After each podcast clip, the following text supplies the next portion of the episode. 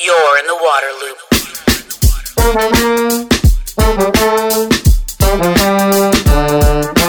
Water loop, waterloop, water loop.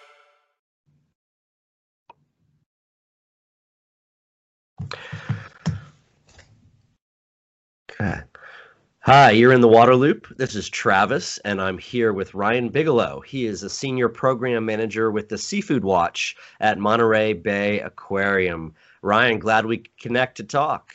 Yeah, thanks for having me on. Glad to speak with you. Yeah, definitely. So, I'm familiar with Seafood Watch. Uh, you know, I've I've seen the the little guide and all my visits to aquariums. I used to go to the uh, National Aquarium in Baltimore all the time. They always had your guide there. Yep. Uh, Yep. But for people that aren't familiar with with Seafood Watch, what is it? What's it about? Yeah, uh, if you don't mind, I'll take us all the way back to 1997. Let's do Uh, it. The aquarium was having the Monterey Bay Aquarium was having a special exhibit called Fishing for Solutions. It was all about some of the issues associated with unsustainable fishing. You know, things like um, bycatch, um, catching too many fish, things like that. It was a very basic, very introductory sort of core uh, exhibit on that issue, and it was really, really popular. So Hmm. much so that we started to release some of our buying information as these little plastic tabletop tents, you know, almost like a happy hour menu. And we put those in our restaurant, uh, the restaurant at the aquarium, and they started disappearing. And when you, you know when people are stealing things if you have demand. So the science that we pulled together for that exhibit, the demand that we knew was there, we sort of combined those and started the Seafood Plot Watch program October 20th, 1999. So 20 years ago this year. All right. And it's just really blossomed from there. It started out as a very simple traffic light system buy this, don't buy that.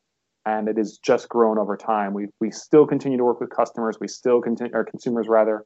We still work with um, zoos and aquariums around the around the country to spread the message. But more and more, we're also using that base that we've built through consumer support to work with the biggest names in industry, governments throughout the world, um, and really trying to improve the state of the ocean. Yeah. And so, uh, someone that picks up the the Seafood Watch, um, you know, whatever you want to call that, the little guide, Yeah, the little, it's yeah. it's, it's great because it's designed to fit right in your wallet, right? Yep. In, or in your pocket, easy to carry with you. Uh, and you guys have an app also, which I I downloaded. So if somebody opens that up, what are they what are they seeing now, 20 years after you guys launched? Uh, yeah, they're seeing a lot more information, um, and they're seeing a lot of information that's held to a much higher level of scientific rigor. Mm, Everything on our guides is all peer reviewed and really held up, looked at by industry um, and academics as well. But you're looking, if you pick up the pocket guide, for example, you're looking at a subset of all the recommendations we have. We have something like 1,500 now, um, different recommendations for over 300 species. They're caught in different ways and caught in different locations, so they have different recommendations. But really trying to give the average shopper a little view into how complicated seafood can be and help them make decisions when they're at the store. And even, we found, even just as importantly, consumers getting out that guide and waving it around in front of a fishmonger is incredibly helpful. Uh, So Ah. just that action alone has been very helpful. Yeah, interesting. So, um, you know, I I have like I said, I have the app on here, and I I want to go in and see. It still has like that green, yellow, red there, right? Yeah. Uh, next to different fish. So Yeah. what the green means? This is Yeah, so- sustainable. Yeah. Exactly. Yeah. So you, we, the three levels are green, best choice. These are really your best performers. They can be farmed and wild, which is surprising to many people. That, that we we're very uh, we take an agnostic view on that. If you can farm really, really well, if you can use a trawl really, really well, then you might be a best choice. Now, some of those things, for example, like using a trawl, a little more difficult, but it's possible. Okay. Uh, then that next level down is a good alternative. These are products that we let our business partners buy. They're still doing pretty well, um, but there might be one or two issues, maybe with management, maybe there's a little bit of bycatch, maybe there's something there that needs to be improved before we'd really give it that stamp of green best choice. And then at the, the, the bottom end, you have the red avoids. And these are things where there's serious issues, which as a conservation organization, we really ask that you stop and think about the whole idea is when we when we're using this word sustainable, we're talking about uh, you know overfishing or or hey this is we're going to deplete this particular species of fish to where it's not sustainable anymore the fishery is going to collapse or it's a red because it's already in a bad bad state that's kind of what we're really getting at here making sure that the population of that particular type of fish or whatever it might be is is at a sustainable healthy level it's that simple Yes, that's that's. Excuse me. that's all right Uh, yes, that is absolutely right. Um, you know, and even that definition of what sustainable has really evolved over time. If, Mm. in the sense that all those things you just mentioned, if a species, if we're catching too many of them, that's always going to be a sustainability issue. But even starting to look more at things like, well, what about the communities that are catching these fish? Um, are there slaves involved with this? Oh, What's the carbon footprint of the fish? And we don't have all the answers to those questions yet, but that's absolutely that next level of that the sustainability community I think is really grappling with and starting to look at. Are you guys? Is all that science? I mean, uh, that's really housed there at the Monterey Bay, Monterey Bay Aquarium. I mean, kind of the staff, and I mean, you're relying on other sources and documents and research that's super credible. But you guys, it sounds like you're, like you said, the rigor that's going into it is pretty amazing now. Yeah, you know, and it's it's it's interesting because you know, ten years ago, I can't give you an exact number, but I would say the majority of the reports were probably written in house. Um, But the United States imports ninety percent of their seafood, of our seafood, and so we more and more are doing reports on fisheries around the entire world. And when we do that, you know, if we're looking at a swimming crab in Southeast Asia, then you really need someone on the ground who knows the industry, who speaks the language. And so we have a team of eh, 40 to 50 analysts around the world, contract analysts who do a bunch of work for us. That comes back to our team of scientists, and there's probably 10 or 10 to 15 of them. And they do that final report, make sure everything is up to par, and then we send it out for peer review. So um, if it's a big important report, we might still do it in house. But yeah, there's a there's a large team internationally that supports our work now. Okay. Uh, well, that the statistic you gave really jumped out at me. The idea that 90% of the seafood consumed in the U.S. is imported from outside of the U.S., meaning Yes. uh, not caught in U.S. waters and not by U.S. commercial fisher Right. fishermen or companies, huh? Exactly. Exactly. I would never have guessed. I would never have guessed it was that high. You know. Yeah, and it, it raises some really interesting questions. You know, especially out here on the West Coast, we get a lot of feedback from people who say, "Well, I just buy wild caught American," and that's great. And in truth, that does tend to be a pretty solid option. Our fisheries are pretty well managed. Mhm. But if you step back, if you're like me, you know, you love the ocean, you want everyone to be able to enjoy it, that solution isn't going to work for even it's never going to work for the majority of our country. For, there, there- there's just there's not we, we're not catching fish at that level, and if we Yeah. were, the sustainability might come into question. So, um, as fellow ocean lovers, we really have to come together and think about what our solutions are. Maybe open up um, what we're willing to eat and think about it a bit more broadly. Interesting. Has uh, another side question. Sure. Has the amount of seafoods Americans are consuming has that how is that trending? That's going up per capita, which is good. It, it does it does fluctuate, so that it might be you know dropping down a little bit right now. I can't say for certain, but we we do eat quite a bit of seafood, um, and even but even more importantly, there's just more people. So True. it- throughout you know in the United States and of course globally. So that's another you know kind of jumping around here a little bit. But when we the other thing is, do people like to eat farm seafood in the United States? Frequently, the answer is the answer is no. They don't want to eat it.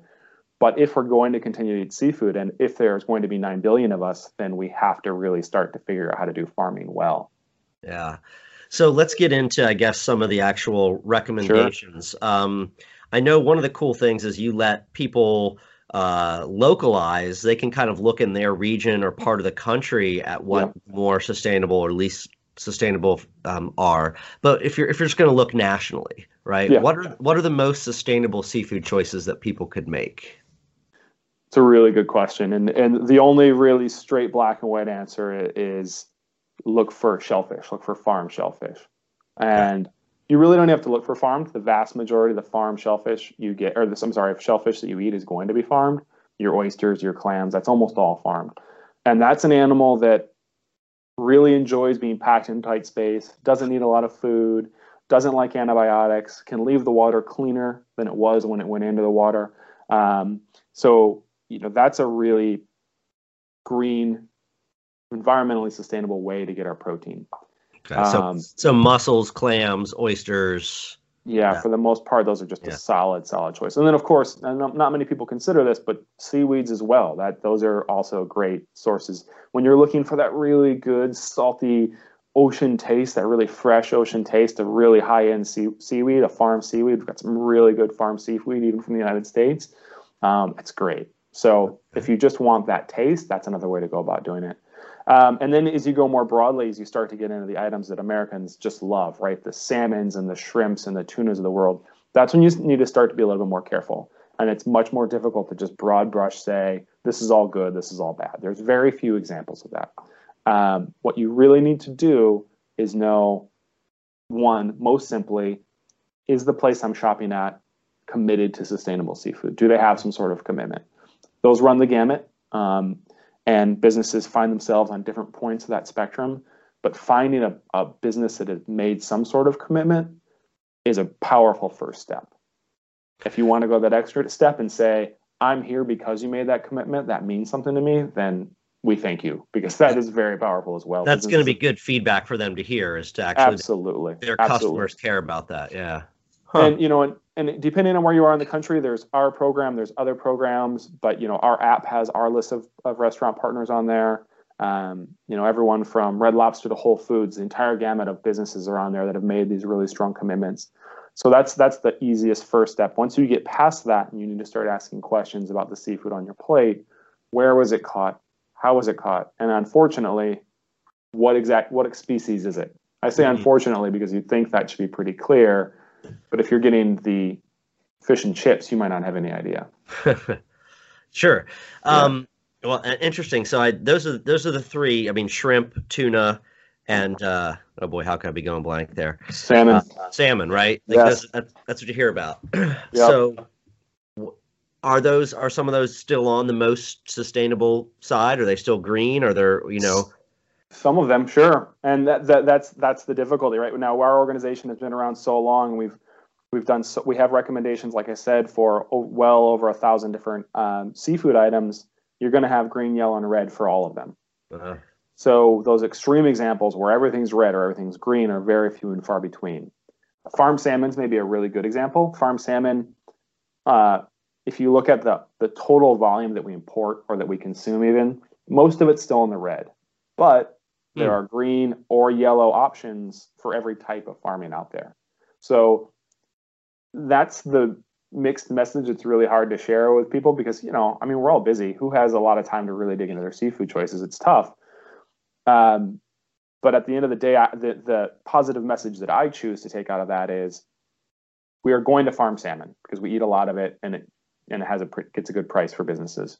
So if that is going to continue, it's good to know that these best performers are showing that it can be done well. So there mhm. is a light at the end of the tunnel. We're not there yet, not by a long stretch, but we can get there.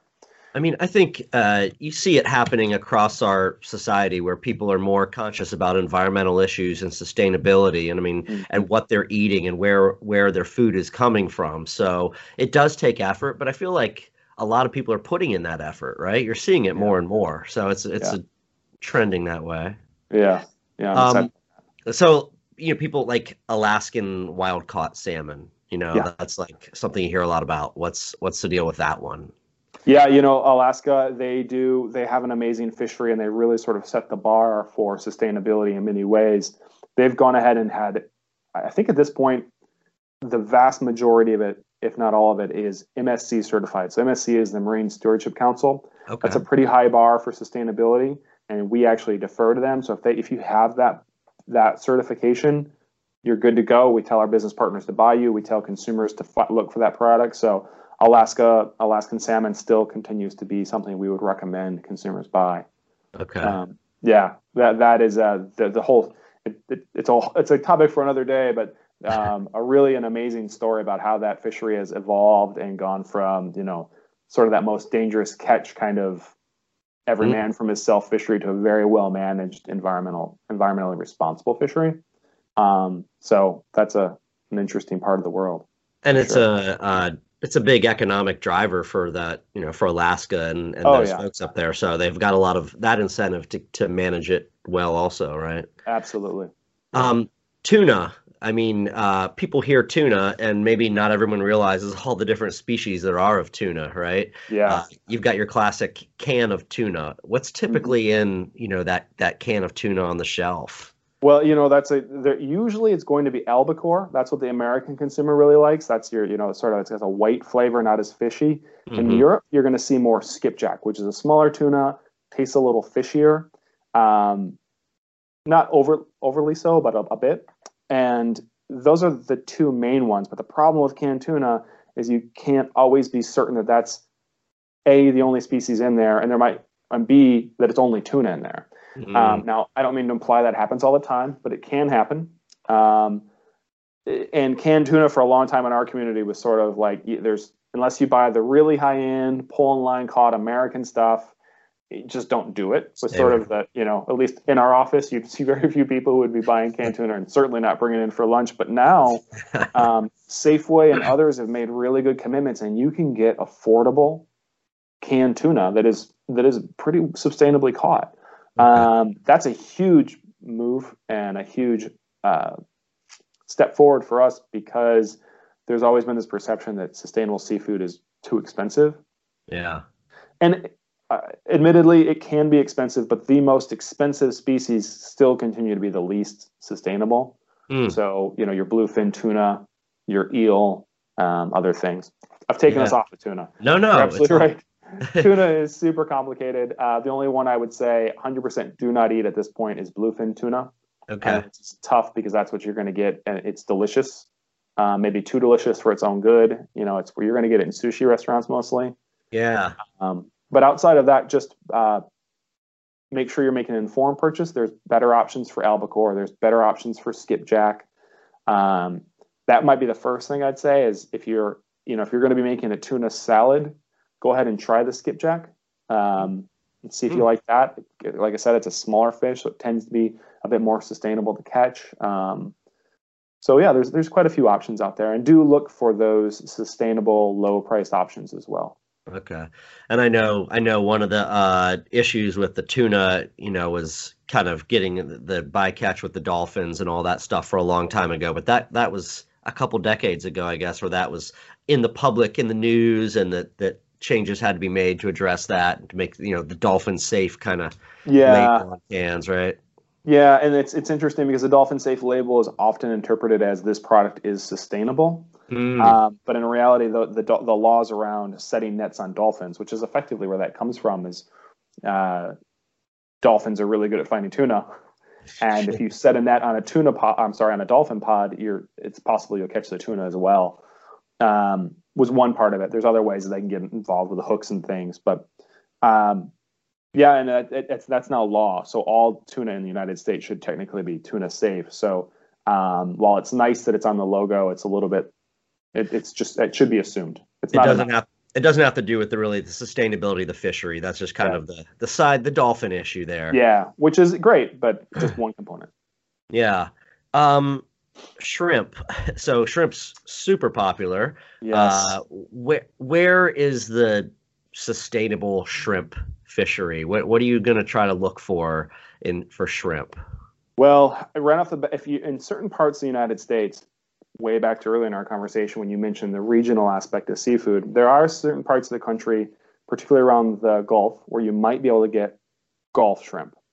Um, that isn't available to most of the public, right? It's it's it's a product that's very expensive, very delicious, pretty high bar for sustainability, but that's probably the only wild caught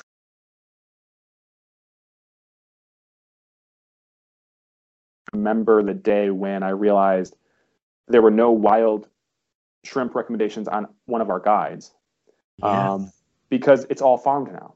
Not Wow.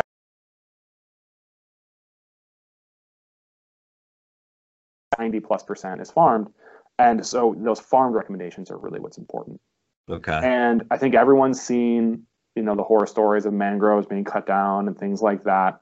And much like the shrimp story, I would say, I'm sorry, like the salmon story, most of the shrimp is still in the red. That's true. Wow. But but there are people who are doing it better. There are Yeah. big companies that are making commitments because frankly, if you want to sell shrimp to the United States, if you want to sell it to Europe, other parts of you know the global north, if you will, where we have the money to pay for more sustainable products, you need to. It's almost to get into that market, you need to have that that level, and that's mostly thanks to U.S. consumers and how they push businesses. That's interesting about shrimp really being predominantly over in the red as a as a uh, you know sustainability concern. Yeah. I say that because like it seems like Americans eat a lot of shrimp. oh, like, you know, we eat a lot of shrimp. Yeah, and that's exactly huh. why. I mean, you know, if if we say I, I eat seafood, so uh, I, and I try to eat it responsibly, but if we say we want to have an animal raised on the other side of the world for the lowest possible price and we want to eat it in vast quantities, it becomes very difficult to do that sustainably. Sure. You know, it's that whole you can have it fast, you can have it good, or you can have it cheap. That you know, choose two or right. whatever that's you know that yeah, you know yeah. you can't have a you can't have all of these things. You can have to choose, and so we've chosen um, cheap and plentiful. Um, so now we need to we need to pull that back and have it be more sustainable. Yeah. And I think we're getting there on a lot of fronts, um, but the fight certainly isn't over. Plus, you're you're transporting that stuff like around the globe, right? And you still got the all well, the the yeah. greenhouse gas emissions of that stuff too. Well, right? and that's you know that's another interesting thing too. And we we've we've last year we released the um, the carbon emissions tool that you can see online, and I can I can send you the link later if you'd like. Uh, to help people look at the carbon footprint of the seafood they're eating. And one of the things we found is that many times, especially with some a commodity like shrimp, where they're shipping vast quantities over, the carbon footprint isn't as bad as you might imagine. Okay. Now, if you if you're dropping, say, salmon from New Zealand on a plane and flying it to my plate, then the carbon footprint is is absurd. Yeah. But if, if it's hundred tons, a thousand tons of shrimp on a boat coming over, uh, the mm-hmm. per pound uh, carbon footprint is very low. Okay, interesting. Yeah. Um, so it's but it sounds like again going back to what I brought up, it's really important for people to probably use the app and put in where they live and get that that local as local information as possible. Um, yeah. To help guide their choices. Yeah, you know, I, I think the the biggest. You're absolutely right. Um, there's I'm from Ohio originally, and so okay. we didn't have a lot of access to local seafood. It was a lot of sport fisheries, things like that. But if you're on a coast or you're near a lake where there is some sort of fishery, first off, there's no guarantee that just because something is local that it is sustainable. However, it gives you that opportunity to form a relationship, uh, you know, to to to meet fishermen, to meet people. You know, for example, again, I know we're in a special situation here, but I can walk out to the wharf and talk to the person who's unloading the boats. Yeah, that's not representative of the country, I get, but it's I can have that conversation. If you can have a conversation, that's the first step um, towards truly sustainable products. If you're not at a part of the country where that's not, if you know, if you're in, you know, if you're in Ohio, if you're in North Dakota, if you're in one of those areas, then the first step is to see what restaurants around you have made commitments. Yeah. Okay. Interesting. Outside um, of a few items, what they eat across the country doesn't change all that much. Yeah, yeah, very, very interesting. I live in uh, Wilmington, North Carolina, so I'm okay. at, at, at the coast here. Yep. And you you go to restaurants and you see a lot of mahi mahi. Yes. Uh, you, you, see a lot of red snapper. Yes. Um, you know, there's a lot of shellfish around here that I think is more from the area. Um, crab and, and all that blue crabs i think they get in the sound so i'm, I'm originally from maryland also chesapeake oh. bay blue crabs you know that's like ingrained in the culture. Yes. Um, but the population of, cr- of, blue crabs in the bay is something that's really tracked and, and reported on every year, and they've changed a lot of the harvesting uh, restrictions and policies to to try to, to keep that population sustainable. So that's a that's an interesting one. Um, what's what's really problematic? What are what are like the species I guess that are in the red that gives you the most concern or that's really and, and is the pressure just way too much and it's got to be changed? Yeah that's that's a really good question. I, I, think the two that i mentioned earlier bluefin and eel. Okay. You know if you're going to talk to someone who you think's only going to make one change all right? If you only got that much of their bandwidth say when you get sushi don't get unagi don't get honmaguro or kuro maguro it's often called as well. Don't buy those Okay. Um, which is tough because those are so delicious, but that that's the that's sort of the baseline there. Um, and then I think the area that causes me the most concern keeps me up at night is really about the other species we've talked about those those central salmon, shrimp, and tuna, and the, the amounts we consume. Yeah. Um, there's a lot of room for hope in there. Like we've talked about, there's some really good farming operations coming on board, um, and that's that's all good news. But I, I would really hope that Americans, because we do have the money to buy different species, that we try new things Sure. um, and sort of spread out um, our, our love for seafood, make our net a little wider, as it were, catch a few more, a few different things, try new things. Um, because there are really good products out there. One example, um, rockfish on our coast. You know, it was very popular for a time. The fishery was closed for environmental concerns. When that whitefish disappeared, tilapia came on board very cheap from China, and now that's a, that fishery is back. It's healthy and it's it's difficult to compete with these lower pr- pr- priced items. But rockfish Mm. is delicious, and rockfish tacos are amazing. Um, and so I really hope that we can get American consumers to be be courageous and get out there and try new things. Yeah, well, the uh, again in the Chesapeake Bay area, you know, rockfish, striped bass, whatever. That Yeah. was. Uh, uh, if we're talking about the same fish, I, I imagine that you know definitely popular. Similar. I saw rock, Yeah. rockfish tacos all over menus around there and everything. So And delicious, right? Like yeah, really? yeah, yeah, Yeah. totally. Um, another. So if somebody is wants tuna when they're getting sushi, and they're like no bluefin, what's what's an alternative maybe? Well, you're going to see a lot of other species on there. You might see albacore. You might see. Um, so here's the here's the trick for this. If they're selling you bluefin tuna because it's so so much more expensive, they're going to market as such. Um, And the Japanese um, eat so many different types of seafood. Depending on the sushi restaurant you're in, you could have a variety of different tunas on your plate, lots of different options, which is great. Um, but it's you're going to have to find out what species it is and then learn a little bit more about it. okay, Um, where was it caught? How was it caught? That kind of thing. And surprisingly, if you're in a good sushi restaurant, that's the place where they very well may have that information because they really care about the fish that they're selling you. sure, sure. Now, if you're just going out for cheap sushi and you know running in for for the ten dollar all you can eat lunch, it might be a different question, and you might want to just try some different things. Um, but yeah, that you know, it's it's it's often that's a decision consumers have to make. You know, I've heard people say, "I couldn't decide which tuna to get, so I got the chicken," which isn't where I want to push consumers either, right? I'd, Yeah, I'd much rather have you end up at a different a different place with your purchases, but yeah. take some take some knowing.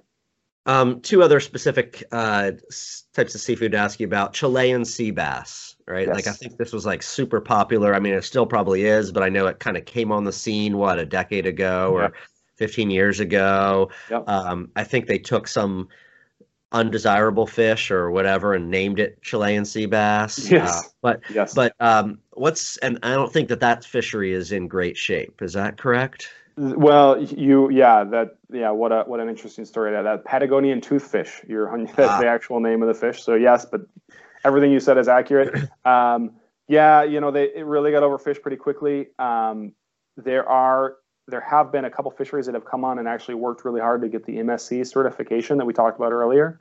So if you can find those options, um, for example, Whole Foods, I know sells it. Other locations sell it um, because of their partnership with us. Um, but if you, so, if you can find that MSC mark on a on Chilean sea bass, go ahead and get it because it is delicious. But otherwise, it's it's one we'd ask that you avoid. Okay, so that MSC is actually you'll actually see a um, seafood can get labeled with that on there, huh? Yeah, yeah, which is Okay. you know it's it's very yeah, that's exactly right. Okay. Um, the other one I wanted to ask you about is uh, lionfish. Mm-hmm. And this this was an invasive species that found its way kind of to the Caribbean and the the Mid Atlantic, and it's just like it's got no predators, and it's just taken off, and it's kind of Yes. been a big a big nuisance. Uh, and there's an effort underway to to get people to eat that, so that then there's some fishery pressure on it. Um, Yes. Yeah. What's and I think I saw that on one of your lists as something that's hey yes make this choice right. Eat it, eat it all, eat it all. Yeah, that's. I I don't know if you've had the opportunity to have it. It's delicious. I have It- not. It's it's just a really firm whitefish, so it's perfect for the American consumer. You know, it doesn't have a fishy flavor. You know, for some reason, uh, we really like uh, meat eating fish, right? So the salmon, the tuna, we that's what really appeals to our palate. And lionfish falls right into that. They're a predator. Um, they're difficult to catch. Uh, some, well, they can be um, because they go, they cover the, they're really deep now. The scientists have found much deeper than we thought they were previously. But absolutely, eat as many as you can get your hands on. Um, I recommend them deep fried. Ah, deep fried. I like it. um, so I, I think we talked about this a little bit, but uh, the grocery store thing, the restaurant thing. Do, how often do you find people struggling to get answers from from the person behind the counter, you know, Yeah. uh, or at or at the restaurant? I mean, because people can ask, but it's tough, right? Yeah, it's that's yes, absolutely. Um, I think this happens much more frequently than we'd like it to happen. Um, even if you have, you know, if we partner with some of the largest chains in the country and sometimes in the world, if the waiter or waitress or the fishmonger you happen to, to grab hasn't heard about that commitment in a Mm, company of 60,000 people, right? It's entirely possible they can answer your question. So, um, or if the information wasn't written on the box properly, or a whole variety of situations that really lead you to consumer to not be able to get their answers they need. Um, that's why I really suggest that that you look for businesses made a commitment that you're comfortable with.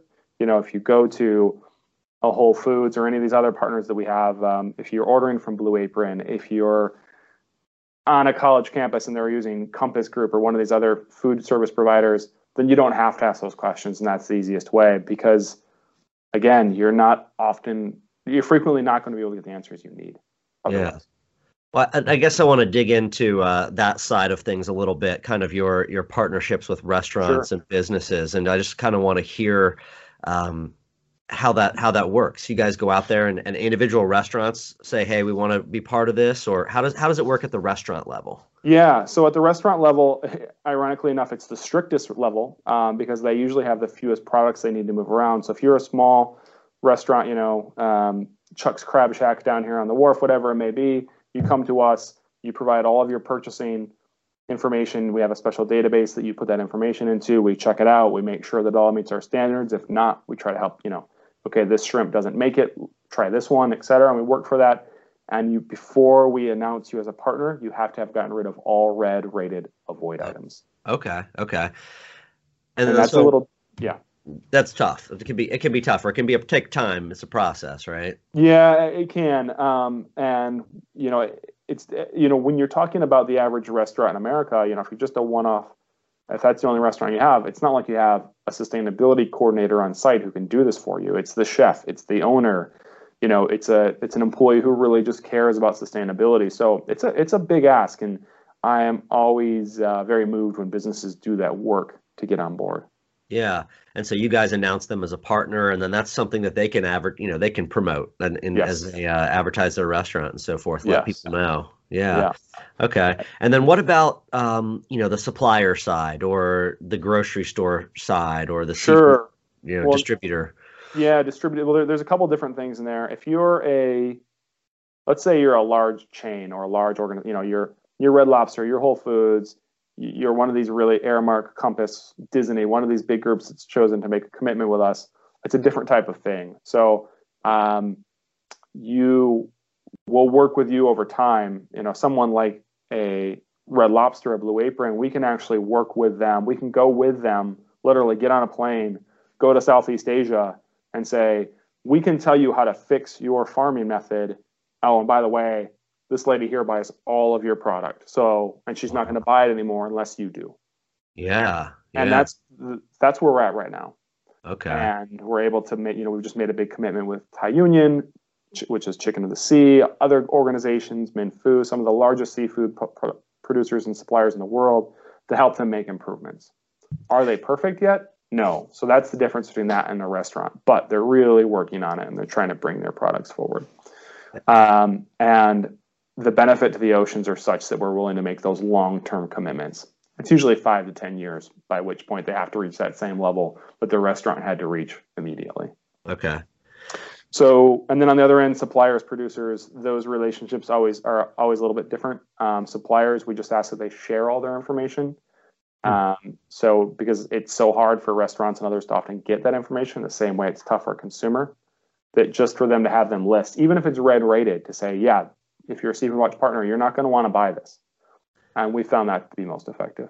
Interesting transparency there. Yeah. Well, th- that's really cool, though. What you've about working with some of these big entities, and you guys actually like, okay, let's invest time and, and resources in looking at what's sustainable and and traveling to the places where the the seafood's caught. That's very cool. Yeah, it's been very exciting. I'm I'm I'm amazed how much time we spend in Indonesia and Vietnam now. It's it's, it's substantial. Yeah. Are there is there movement toward more um, you know, of these big entities trying to trying to look at sustainable options and being part of this? Is it absolutely? Is it uh, you yeah. know, it's it's you know, we're working with groups now that 20 years ago when we started absolutely wouldn't have come to the table.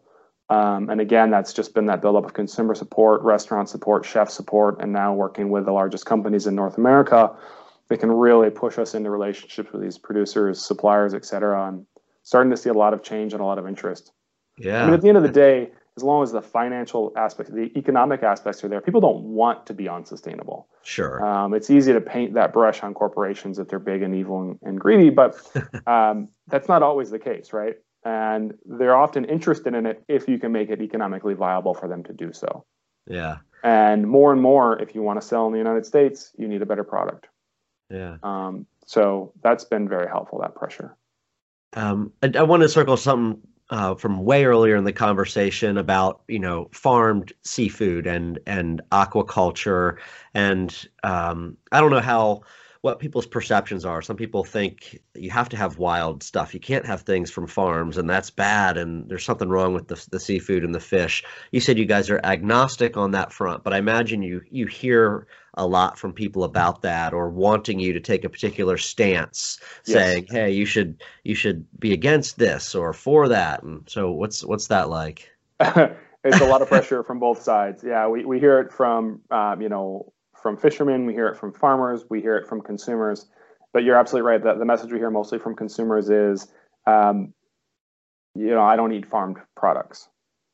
And again, you know, at the individual level, that's a fine choice. You know, to each their own, but that it doesn't scale. It doesn't scale as a solution. And frankly, some of the most sustainable items you're going to be able to buy are farmed. Again, the seaweeds, the shellfish, and then recirculating systems. That's literally pulling fish out of the water and they're in tanks. So there are no escapes. There is no, you know, forgive my, there's no fish poop going out into the ocean. That you know, you don't have to use very many chemicals um, because they're not interacting with sea lice or other things, right? So um, that's one of the cleanest products you can get, um, sustain environmentally speaking. So farming can be done well, um, and we honestly, as a society, um, as a species, we don't really have any choice.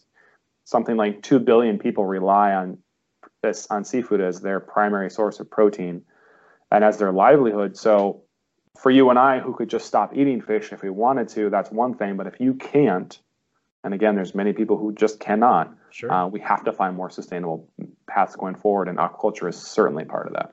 Yeah, I think I think about that often and how uh, a lot of other protein sources, well, all of them, right? Like chicken and pork and beef and all that, that that's that's from farms. You know, we're not out there just harvesting wild populations of those of those animals, but seafood is the has always been the other end of the spectrum where we're out there just taking out of the ocean. And so that sustainability piece is huge and Yeah, um yeah, that's why I wanted to to talk to you. I appreciate it, Ryan, very much. absolutely. Um, Thank you. definitely encourage people to uh, to to download the app. You always have your phone with you when you're at the store or at a restaurant, so uh, take a minute to check it out. All right. Thank you so much. Yeah. Hey, thanks a lot. Appreciate it. Take care. Yep. Bye.